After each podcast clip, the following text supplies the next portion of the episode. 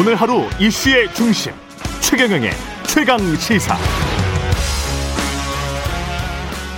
네, 윤석열 전 검찰총장의 부정식품 발언이 계속해서 논란이 되고 있습니다. 여야 대선 주자들은 일제히 비난의 목소리를 쏟아냈는데 특히 기본소득당 용해인 의원은 윤 전 총장에게 선택할 자유를 위해 필요한 것은 부정식품 사 먹을 자유가 아니라 기본소득이다. 실질적 자유.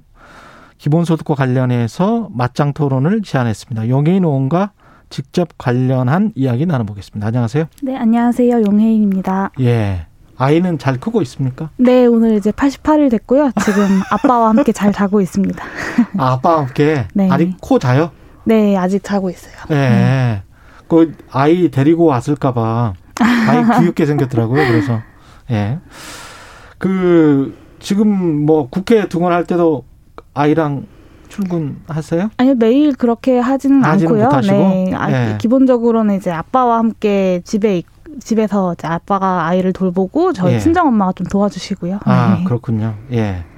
부정식품 발언과 관련해서는 이게 정확히 어떤 워딩이냐면 사람이 먹으면 완전히 병 걸리고 죽는 것이라면 몰라도 부정식품이라는 건 없는 사람은 그 아래라도 선택할 수 있게 해줘야 한다. 그러니까 품질 기준선의 아래라도 이거 먹는다고 당장 어떻게 되는 것도 아니고 이게 정확한 워딩이거든요. 네. 이 발언은 들으셨죠? 네, 요즘 영상도 보고 관련된 기사도 아. 봤는데요. 어떠셨어요? 아, 좀 굉장히 좀 안타깝다는 생각이 들었습니다. 그래도 나름대로 지금 한국에서 대선 주자 지지율 1위를 달리고 일위죠. 있는 예. 후보인데 공식 출마 선언을 한 후에 1일 1발언 1 논란이 좀 이어지고 있는 것 아닌가라는 음. 생각이 들고요. 네. 나름대로는 좀 전문가도 만나고 음. 이런 어떤 고전 경제학 책도 읽으시면서 예. 좀 대선 주자로서 소양을 쌓기 위해서 노력을 하고 계신 것 같은데 음. 좀 제대로 좀 소화가 안 되고 있는 거 아닌가라는 예. 생각이 좀 듭니다. 그래서 편지를 쓰셨잖아요. 네. 공개 편지를 쓰신 거죠? 네, 이제 네, 그 공개? 편지도 쓰고 실제로 어제 이제 윤석열 전 총장 캠프 사무실로 제가 그 동봉 그 책과 함께 동봉된 이제 등기를 보냈습니다. 아 그래요. 네. 책은 무슨 책이었죠? 그 빰바레이스가 쓴 실질적 자유를 위하여라는 책입니다. 실질적 자유를 위하여 네. 예. 모두에게 실질적 자유를. 네. 모두에게 실질적 자유를 그러면 윤석열 전 총장, 윤석열 후보가 이야기하는 선택할 자유와는 실질적 자유가 어떻게 다른 겁니까? 어, 뭐 다르다기보다는 예. 그건 좀 비슷한 취지의 고민을 하고 계신 것 같아서 제가 이 그 모두에게 실질적 자유를이라는 빰바레이스의 책을 선물을 한 것인데요. 예. 이 선택할 자유라는 것이 지금의 열악한 조건 속에서 어, 열악한 선택, 강요된 선택을 하는 것이 선택할 자유가 아니라 어, 정말로 진정한 의미의 자유, 내가 원하는 방식으로 삶을 살아갈 수 있도록 그런 선택을 할 수 있도록 하는 것이 진짜 진정한 자유가 아니겠습니까? 뭐 음. 부정식품을 사 먹을 자유를 과연 자유라고 말할 수 있는가에 대한 의문이 좀 남고요. 그런 의미에서 어, 윤석열 전 총장의 의도를 최대한 선의, 선의로 해석해서 음. 윤석열 전 총장이 이야기한 그런 선택할 자유를 보장하기 위해서는 음. 어, 기본소득이 필요하다. 그리고 이런 논리를 좀 철학적으로 해석하고 있는 빰파레이스의 책을 좀 추천드렸던 것입니다. 외국 사람들은 그렇게 이야기하더라고요. 선진국 사람들은 그 건강한 식품을 가난한 사람들도 먹을 권리가 있다. 네. 예. 그러니까 그 건강한 식품을 부자만 먹을 먹으면 그 사회가 좀 이상한 거 아니에요. 네. 그러니까 근데 이제 부정식품 논란과 그 반대되는 거는 가난한 사람들도 인터넷을 쓰고 쾌적한 환경에서 전기를 공급받고 그런 일, 일종의 이제 기본권이죠. 네. 의식주 같은 거는 기본권인데 아울러서 건강한 식품을 먹을 수 있는 권리가 이- 있다. 예. 근데 그게 안 되면 어떻게 해야 되느냐? 가난해서. 그러면 국가가 그걸 도와줘야 되지 않는 건가? 네. 이게 이제 현대 자본주의 민주주의의 원리인데 이거는 너무나 보편적인 거기 때문에 뭐 그게 보수건 진보건 간에 그건 다 동의하는 것 같은데요. 그죠? 네, 그렇죠. 사실 어 시- 그러니까 실질적으로 이 부정식품을 사 먹 먹지, 네, 사 먹, 그러니까 어떤 안 좋은 식품을 사 먹지 못하게 하는 것은 아니지만 예. 어, 그것을 사 먹, 그것만 사 먹을 수밖에 없는 사람들에게 그것을 선택할 자유가 있는 것 아니냐라고 이야기하고 계신 거거든요, 윤석열 음. 총장님이. 음. 그래서 어, 이미 한국 사회가 발전해 오면서 좀 합의되었던 많은 어떤 원칙들에 대해서도 좀 다시 고민해 보셔야 되지 않을까 싶기도 하고요. 근데 이제 용인 의원은 기본소득당이란 말이죠. 네. 근데 기본소득과 이 선택할 자유는 그 완전히 다른 이야기입니까? 어- 어떻게 보세요? 이거는 아, 네. 마, 왜 이게 서로 연결이 되죠? 네, 이 선택할 자유를 위해서 기본소득이 필요하다라고 말씀을 드렸던 건데요. 음. 어, 지금 우리나라에서 어, 개개인들의 자유를 혹은 개개인들이 어떤 것을 선택하지 못하게 하는 것은 없습니다. 뭐 의사가 되고 싶다면 의대에 가면 되고, 예. 뭐 정치인이 되고 싶다면 정치에 뛰어들면 되고, 예. 국회의원이 되고 싶다면 출마를 하면 되지만, 되죠. 예, 현실적으로 예를 들면 정치인이 된다라고 이야기를 했을 때 음. 국회의원이 되는데 선거에 엄청난 비용이 듭니다. 보통 지역구 선거를 한 번 치르면 그렇죠. 어, 서울에 있는 집 한 채 값이 날아간다라고들 이야기를 하는데 몇십억. 네, 예. 중산층 이하의 서민들에게 그런 돈을 들여서 선거에 출마하는 것이 과연 현실적으로 가능한 일인가? 음. 그러니까 법적으로는 아무런 제한이 없기 때문에 우리에게는 그것을 어. 그 국회의원에 출마할 자유가 있지만 음. 실질적으로는 그런 선택을 할 수가 없는 거죠 대부분의 사람들에게는 그렇죠. 예. 그랬을 때 이 실질적으로 선택할 수 있는 자유를 보장하기 위한 어떤 최소한의 조건으로서 예. 기본소득 어, 같은 것이 필요하다라고 말씀을 드리는 거고요. 근데 우리가 이제 실질적 자유를 이야기를 할 때 교육이랄지 뭐 이런 것들은 일반적으로 이야기를 한단 말이죠. 네. 근데 이제 그게 최근에는 기본 소득까지 왔는데 네. 기본 소득까지 그렇게 바로 뭐라고 해야 되나요? 엘리베이터나 에스컬레이터를 타고 그냥 바로 이렇게 쭉 올라갈 수 있는 건지 아니면 지금 현재의 복지에서 조금 조금씩 더 넓혀 보다가 나중에 재원이 충분하면 어 기본소득으로 가야 되는 건지 거기에 관해서는 논란이 많단 말이죠. 네, 근데 지금의 현재 복지제도가 문제가 많다. 예를 음. 들면 이제 소득 역전의 문제라거나 아니면 이제 그 사각지대의 문제라는 것은 계속해서 한국 사회에서 이야기가 되어 왔던 것 아니겠습니까? 예. 그런데 이 선별 복, 그러니까 기존의 복지제도를 확대한다라는 건 이 선별의 기준선을 올린다는 얘기인데 음. 이 기준선을 올리는 것만으로는 기존의 복지제도가 가졌던 이 사각지대의 문제, 소득 역전의 문제는 그대로 남아 있을 수밖에 없는 거죠. 그랬을 때 이제 기본소득과 같은 어떤 다른 아이디어들이 이제 사회에서 등장을 하게 되는 것이고, 음. 어, 오히려 한국 사회 같은 경우는 아직 복지제도, 복지 지출이 더 뭐, 유럽에 있는 다른 북유럽 복지제도 선진, 선진 국가들과는 좀 차이가 나기 때문에 지금의 어떤 재정 여력을 기- 기본소득으로 어, 시작할 수 있기 때문에 오히려 이런 복, 북유럽 선진 국가 북, 북유럽 복지 선진 국가들보다는 기본소득 실현의 가능성이 더 높다라고들 보기도 합니다. 어떻게 보면 지금 윤석열 후보와 이재명 후보 간의 기본소득의 대리전 양상인 것 같기도 하고 왜냐하면 윤석열 후보는 기본소득에 대해서 어제 그 국민의힘 초선 의원들 모임 명불허전 보스타 강연에서 일본보다 우리가 낫다고 해서 마구 써 제끼고 어떤 정치는 돈 찍어서 나눠주면 부채도 되지만 자산도 된다는 이야기도 하면서 어이도 없는 인식이다. 이렇게 이재명 경기지사를 겨냥한 듯한 그런 발언을 했단 말이죠. 그리고 문재인 정부의 소득주도 성장과 관련해서도 경제학 이론에서 족보도 없는 이론이다. 뭐 소득주도 성장도 족보도 없다고 했기 때문에 기본소득과 관련해서는 뭐, 뭐 등기부 등본도 없다. 뭐 이렇게 이야기를 할 것 같은데. 예.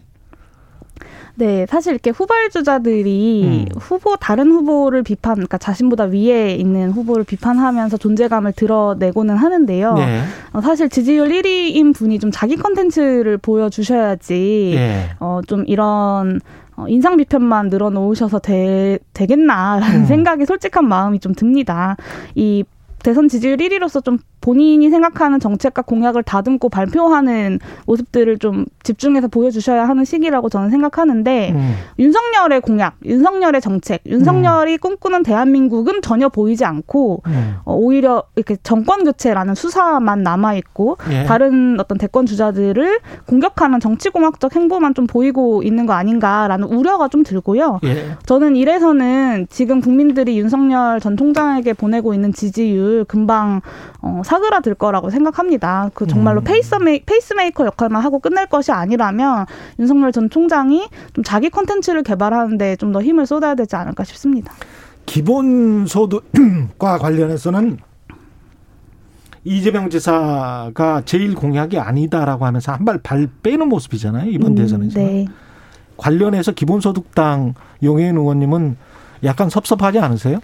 네, 문제 의식이 좀 있었죠. 네. 이재명 지사님은 제가 만나본 정치인들 중에서는 기성 정치인들 중에서 음. 뭐 기본소득에 대한 의지가 가장 높은 정치인이었는데요. 음. 아무래도 기본소득이 가장 핫한 이슈가 되다 보니 좀 다른 주자들에게 공격을 받고 그러다 보니까 공약이 아니다 같은 어떤 좀 사실 한 발이 아니라 두 발을 빼는 예. 모습들을 그렇죠. 보여주셔서 어 좀 제가 알던 이재명 지사와는 좀 다른데라는 생각이 좀 들었고요. 어 왜 그런 것 같으십니까? 현실적으로 이게 지금 한국 사회에서 받아들여지기 힘든 것 아닌가라는 현실론에 기반한 거 아닐까요? 저는 기본소득에 대한 국민들의 어떤 기대감은 충분히 있다고 생각하고요. 오히려 음. 좀 당내에서 기본소득을 지지하는 뭐 의원이라거나 이런 세력이 좀 거의 없기 때문에 그런 선택을 하셨던 것이 아닌가 싶습니다. 이번에도 음. 결국에는 다시 기본소득 정책을 발표하고 공약을 발표하시면서 기본소득 일선에 돌아오셨거든요.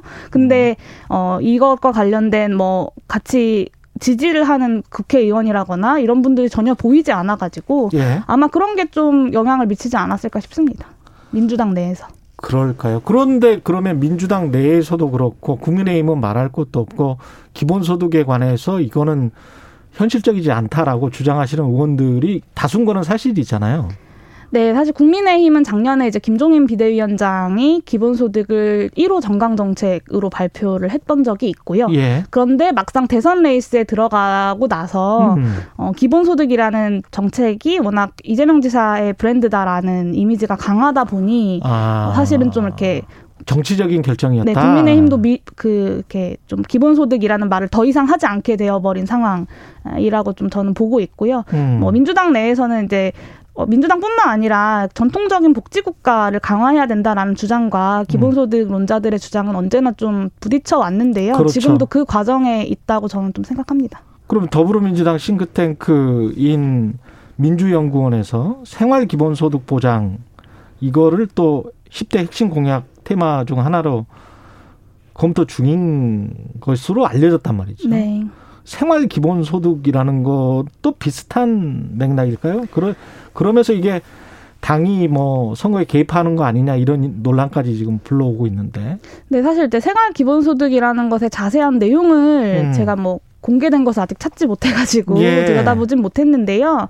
뭐 기존의 어떤 생애 주기별 뭐 아동 수당의 확대라거나 기초노령연금의 확대의 정책들을 음. 이번에 그 민주연구원에서 생활기본소득이라는 이름을 좀 붙였던 것 같습니다. 예. 그래서 어떤 부분적이고 범주형 기본소득의 모델이라고는 볼 수 있지만 우리가 흔히 생각하는 보편적 기본소득의 모델이라고 보기는 좀 어렵다라고 음. 생각하고 있는데요. 근데 어쨌든 그 계속해서 선별이라는 기존의 복지 방식을 고집하고 있는 민주당에서 당 차원에서 좀 이런 정책들을 고려하고 연구하고 있는 것은 좀 고무적이라고 보는데요. 음. 그런데 이제 이 정책과 관련된 논쟁이 아무래도 대선 국면에서는 좀 어, 굉장히 예리하게 좀 부딪히고 있는 형국인 것 같아서 좀 더 지켜봐야 할 것 같습니다. 용호님은 이게 지금 현실적으로 몇 년 내에 가능하다라고 네. 생각을 하면서 지금 추진을 하실 거 아니에요? 네네. 어떤 생각을 갖고 계시는 거예요? 네, 그 저는 이 현실 가능성에 대해서 오히려 좀 되묻고 싶은데요. 예. 그러니까 기존의 선별적인 복지제도를 강화해야 된다라는 이야기는 이미 10년 전부터 나왔지만 음. 지금까지 음. 한 번도 성사되지가 못했습니다. 근데 기본소득 같은 경우는 어 주, 저, 정확히 말하면 중산층 동맹이라고 말씀드릴 수 있거든요. 그러니까 음. 기존의 선별제도들은 선별적인 복지제도들은 사실은 세금을 내는 사람 따로 있고 세금으로 네. 혜택을 보는 사람이 따로 있습니다. 그러다 보니까 내가 세금을 더 내겠다라고 증세의 사회적인 합의를 만들어내기가 사실 굉장히 어렵습니다. 그런데 기본소득 같은 경우는 어, 국민 대다수가 수혜를 보는 방식으로 설계되어 있기 때문에 어, 이런 증세를 사회적으로 합의하는데도 훨씬 더 용이하다고 보고 있고 요. 그렇기 때문에 기본소득이 어떤 형태로 일단 시작이 되고 나면 저는 어, 증세 그 재원의 규모를 늘려 나가는 데에 크게 어려움이 없을 거라고 예상하고 있습니다. 그러니까 복지와 조세를 함께 패키지로 놓고 생각을 하는 게 기본 소득의 개념인 거군요. 네. 이 재원 문제 때문에. 기본소득은 그렇기 때문에 증세 논의와는 좀 뗄 수 없는 문제긴 하고요. 예. 정치인으로서 예. 증세를 이야기한다는 것이 사실은 어떻게 보면 좀 자살골 어, 같은 거죠. 네, 표 떨어진다라고들 예. 많이 이야기하시는데 그럼에도 불구하고 기본소득과 함께 좀 어, 증세에 대한 논의가 진행이 된다면 조금 더 가능성이 크게 열릴 것 같습니다. 예, 국민의힘 대선 주자 유승민 전 의원 같은 경우는 이제 중부담 중복지 주장하시는 분이고요. 네. 기본소득에 대해서 죽도 밥도 아니고 허황된 망상이다. 이재명 후보의 기본소득은 최재형 전 감사원장도 성장 정책이라는 이게 궤변에 불과하다. 예? 기본소득이 그러면서 이제 유승민 전 의원은 또 공정소득도 주장을 하고 있습니다. 네. 다 헷갈릴 것 같아요. 이게 뭐 무슨 소득이 이렇게 많나? 음. 예. 맞습니다. 유승민 국민의힘 전 의원이 이제 공정소득을 주장하고 계시고 예. 최대 50만 원까지 이제 소득 보전을 해주겠다라는 음. 것인데요.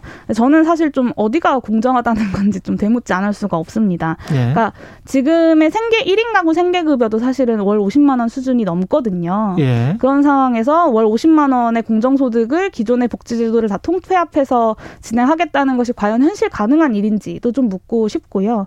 어, 지금보다 나을 것 없는 제도를 좀 들고 와서 세일즈를 하고 계신 것 아닌가라는 생각이 지금보다 듭니다. 나을 것이 없다. 공정소득 네. 제도가. 심지어는 이 예. 생각, 생계급여뿐만이 아니라 주거급여라거나 기초연금, 뭐 아동수당 같은 것들도 다 통폐합하겠다라는 의, 어, 발, 얘기들을 하고 계신데요. 음. 액수가 적으면 사실 현재 수급자들에게는 불이익이 되고 예. 액수가 늘어나면 증세를 해야 합니다. 그런데 유승민 전 의원께서는 증세도 하지 않고 현재 수급자들에게 불이익도 없도록 하겠다라는 말을 하고 계신데 도대체 이것이 어떻게 가능한 건지 아마 캠프 내에서도 이 공정소득을 발표하시고 나서 좀 음. 수습을 음. 하시느라 좀 골머리가 아프실 것 같습니다. 이재명 지사가 경기도 에만 네. 100% 재난지원금 주자 한번 검토해 보겠다. 검토 추진하겠다. 이거는 어떻게 생각하십니까? 네, 사실 재난지원금 논의 자체가 좀 이상하게 뒤틀려 버려가지고 예. 그것의 후속적인 논의가 뭐 경기도에서만 한 해, 만해 뭐 이런 논의로 진행되고 있어서 음. 좀 굉장히 안타깝다는 생각이 좀 들고요. 원래부터 100%를 지급했어야 됐다 그런 네 그렇습니다. 그러니까 사실 예. 이제 88%를 선별하겠다는 것이 음. 어, 정부에서 계속해서 이야기했던 거는 필요한 곳에 두텁게 하겠다였는데 88%가 과연 필요한 곳에 두텁게 하기 위한 기준인가라는 음. 좀 의문이 들지 않을 수가 없고요. 저는 네. 어. 필요한 곳에 두텁게와 보편 지급이 사실 매번 충돌을 했었는데 이번에는 필요한 곳에 두텁게라고 이야기하면서 사실은 선별은 꼭 해야 되고 하지만 보편 지급의 효과도 내고 싶은 어떤 그런 욕망들이 뒤섞여서 88%라는 좀 애매한 숫자가 나온 거 아닌가 싶습니다. 음. 이번 대선에서 기본소득 마지막으로 어떤 의미가 있는 것 같습니까? 사람들이 이게 너무 먼 이야기인 것 같고 재원도 뭐 수십 조 원 든다 하고 알고 있고 그 재원을 도대체 어떻게 마련할 것인가에 관해서도 걱정이거든요. 네, 재원 마련에 대해서는 음. 이미 다양한 모델들이 제시되어 있습니다. 지금 음. 한국 사회에서 기본소득 논의에 필요한 것은 기존에 일해야만 받을 수 있는 복지가 아니라 어, 우리 모두가 최소한의 인간으로서 권리를 보장받을 수 있는 방식으로서 기본소득이 필요하다라는 사회적 합의를 하는 것이 좀 지금의 우선적인 논의인 것 같고요. 대선 과정에서 재원 마련에 대한 논의들은 저는 충분히 진행될 거라고 생각합니다. 음. 이재명 지사님이 발표하신 내용도 있고 저희 저희 기본소득당에서도 매월 60만 원의 기본소득 모델을 가지고 있는데 이 매월 60만 원의 기본소득을 실현하기 위해서 재원이 어떻게 조달되어야 하는지를 차근차근 발표해 나갈 예정이거든요. 아. 그래서 지금 중요한 건 이 복지제도가 한계에 다다랬고 그리고 4차 산업혁명으로 산업구조가 바뀌고 코로나19로 인해서 경제 위기가 찾아온 지금 이 시기에 기본소득이 과연 필요한가 아닌가를 결정하는 거라고 생각합니다. 그래서 음. 이번 대선에서 기본소득이라는 아이디어가 굉장히 뜨거운 화두가 되었고 여기에 대항해서 공정소득, 안심소득 같은 다양한 소득 보장 제도들이 예. 어, 제시되고 있는 거라고 생각하거든요. 어, 이런 다양한 소득 보장 제도들 중에 무엇이 가장 어, 좋은 제도인지는 국민 음. 여러분들이 대선 경선 대선 과정에서 판단하실 거라고 생각합니다. 알겠습니다. 오늘 말씀 감사하고요. 기본소득당 용해인 의원이었습니다. 고맙습니다. 네, 감사합니다.